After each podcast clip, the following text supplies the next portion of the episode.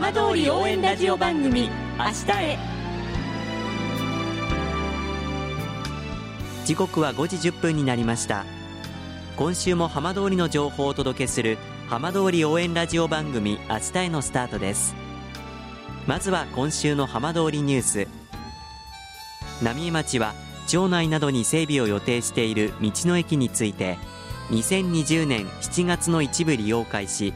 2020年12月の完全オープンを目指すことを明らかにしました。2020年東京オリンピック・パラリンピックでは福島県内でもオリンピック競技やパラリンピックの合宿が行われます。観光人口の増加が見込まれるため東京オリンピックの開会式が行われる2020年7月の利用開始を目標とするということです。一方先月31日広野町の双葉未来学園高校をボーカルグループゴスペラーズの北山陽一さんが訪れました。演劇部員が劇の中で披露する賛美歌の練習を指導しました。部員たちは歌で観客に思いを伝える方法を学んでいました。さて毎週土曜日のこの時間は浜通りのさまざまな話題をお伝えしていく15分間。震災と原発事故から7年。ふるさとを盛り上げよう笑顔や元気を届けようと頑張る浜通りの皆さんの声浜通りの動きにフォーカスしていきます。お相手は森本洋平です。どうぞお付き合いください。浜通り応援ラジオ番組明日へ。この番組は地球を守る未来をつくる東洋システムがお送りします。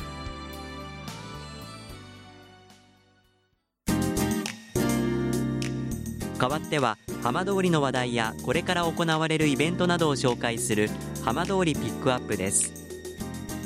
今月5日楢葉町は東京電力福島第一原発事故に伴う避難指示が解除され3年を迎えました。今日はその楢葉町で語り部として震災の記憶を伝える高原金子さんにお話を伺います。高原さんよろしくお願いいたします。はいこちらこそ。高原さんは楢葉町で語り部として活動されているということなんですけれども改めて、えー、震災の当時はどのように過ごされていたんでしょうか？最初の方は本当にもうあの先が見えないしこれから先どうなるんだろうということとあの、まあ、とにかく落ち着くところを探すっていう1ヶ月ぐらいでしたね、まあ、今思えば結構あっという間の時間ではあったんですがどうでしたか？えーとね、皆さんに聞かれますけど本当にねあっという間。あっという間。はいこの7年こんなに今奈良に帰ってきて幸せなので、ええ、何だったろうって思うぐらいあっという間ですね、まあ、あの語り部の活動自体はいつ頃から始められてたんですか？震災の翌年ぐらいから始まりました。あの語り部になろうと思ったきっかけはどういうことだったんでしょうか？えもあのもちろん町からの依頼がまずはきっかけなんですけれども、ええでも最初はあの本当にもうこんな切ない思いを語るなんてとんでもないと思ってお断りしたんですけれどもあの一晩考えてあの私たちのような方、まあ、再びこういうことがないっていうことを考えた時やっぱりそれを切なさを乗り越えて語らなくちゃだめだろうと思って観光の二文字にもなりかねないんですけれどもそれでも語らなくちゃいけないと思って引き受けてやってきました。これまでおよそまあ6年ぐらいだと思うんですけれどもどんな方を語り部としてこうご案内といいますかお話をされてきたんですか？防災とかいろんなことについて勉強する大学生があの、まあ、一番多いような気はいたしますがでもあの各県外とかの民生委員さんとかそれから、えー、会社の研修とかあのそういう方の団体さんも結構多かったです。あの高原さんがお話になる内容決してあの優しいものというかあの厳しいそういった状況もあったかと思うんですけれども、はい、お聞きになった方というのは皆さんどんな反応されますか、うん、まずはあの見ると聞くとじゃ全く違うと。やっぱりあの聞いただけじゃわからないので現地に来ないとわからないことが多いですねっていうこととそれからあのやっぱりその自然災害だけじゃないその災害っていうことについての違いをこう感じていただけたような気はいたします。あの震災からちょうど間もなく7年半になろうとしていますけれどもこれまでいろいろとお話をされる中で、えー、いらっしゃる方の変化だったり高原さんご自身の心の変化だったりそのあたりはいかがですか？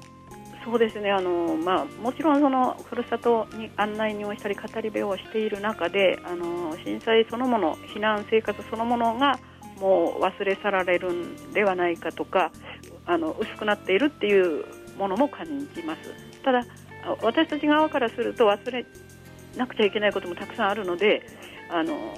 忘れてほしくないいや忘れなくちゃいけないっていうそういうその、うん、葛藤っていうのがありますね。やはりあの被災された高原さんご自身としては忘れたい記憶もたくさんあるということですよね。はいはい、ただあの体験していない被災されていない方には伝えなければいけないという使命感もあるわけですか？まあ、使命感というほど強いかどうか分かりませんがもちろんそういう気持ちもあります。高原さんご自身のお話をされる中で一番あの大切にされていることってどんなことですか？この震災の間ではあの学んだことを最後にいつもお話しするんですけどあの、まあ、一つは当たり前ですけど一人じゃ生きていけないということそれから二つ目はそのどのようなあの避難生活に入っていったかは私自身がどのように生きてきたかとおそらく関わっているだろうということ。3つ目はあのボランティアってどうあるべきかまたどう受けるべきかっていうことを学びましたっていうことを最後にいつもお話ししてます。それをお聞きになった方々はどういうふうに感じられているようですか？まああの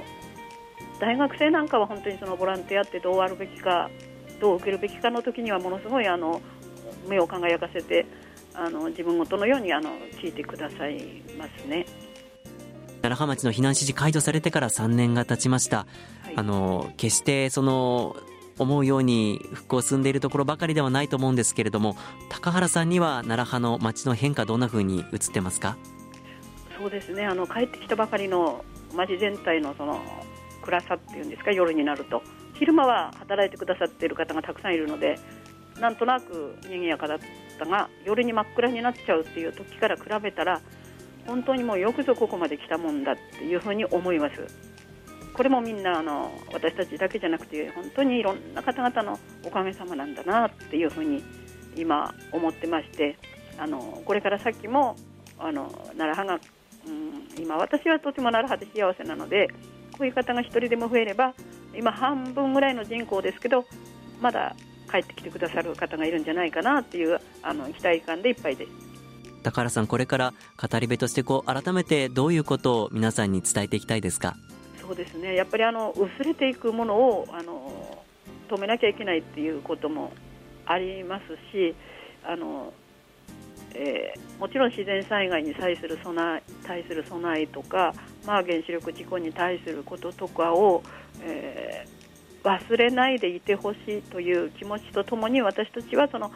えー、このような大きな災害を体験したものとして、えー、あのいつまでも、まあ、語り続けていけたらいいかなとは思っています。わかりました。高原さんどうもありがとうございました、はい、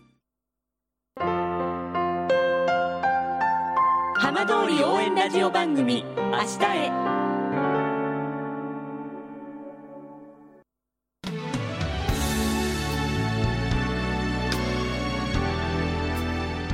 浜通りの情報をたっぷりでお送りしてきました浜通り応援ラジオ番組明日へ。この先も番組では頑張っている皆さんにどんどんマイクを向けていきます。来週のこの時間もどうぞお楽しみに。この番組は地球を守る未来をつくる東洋システムがお送りしました。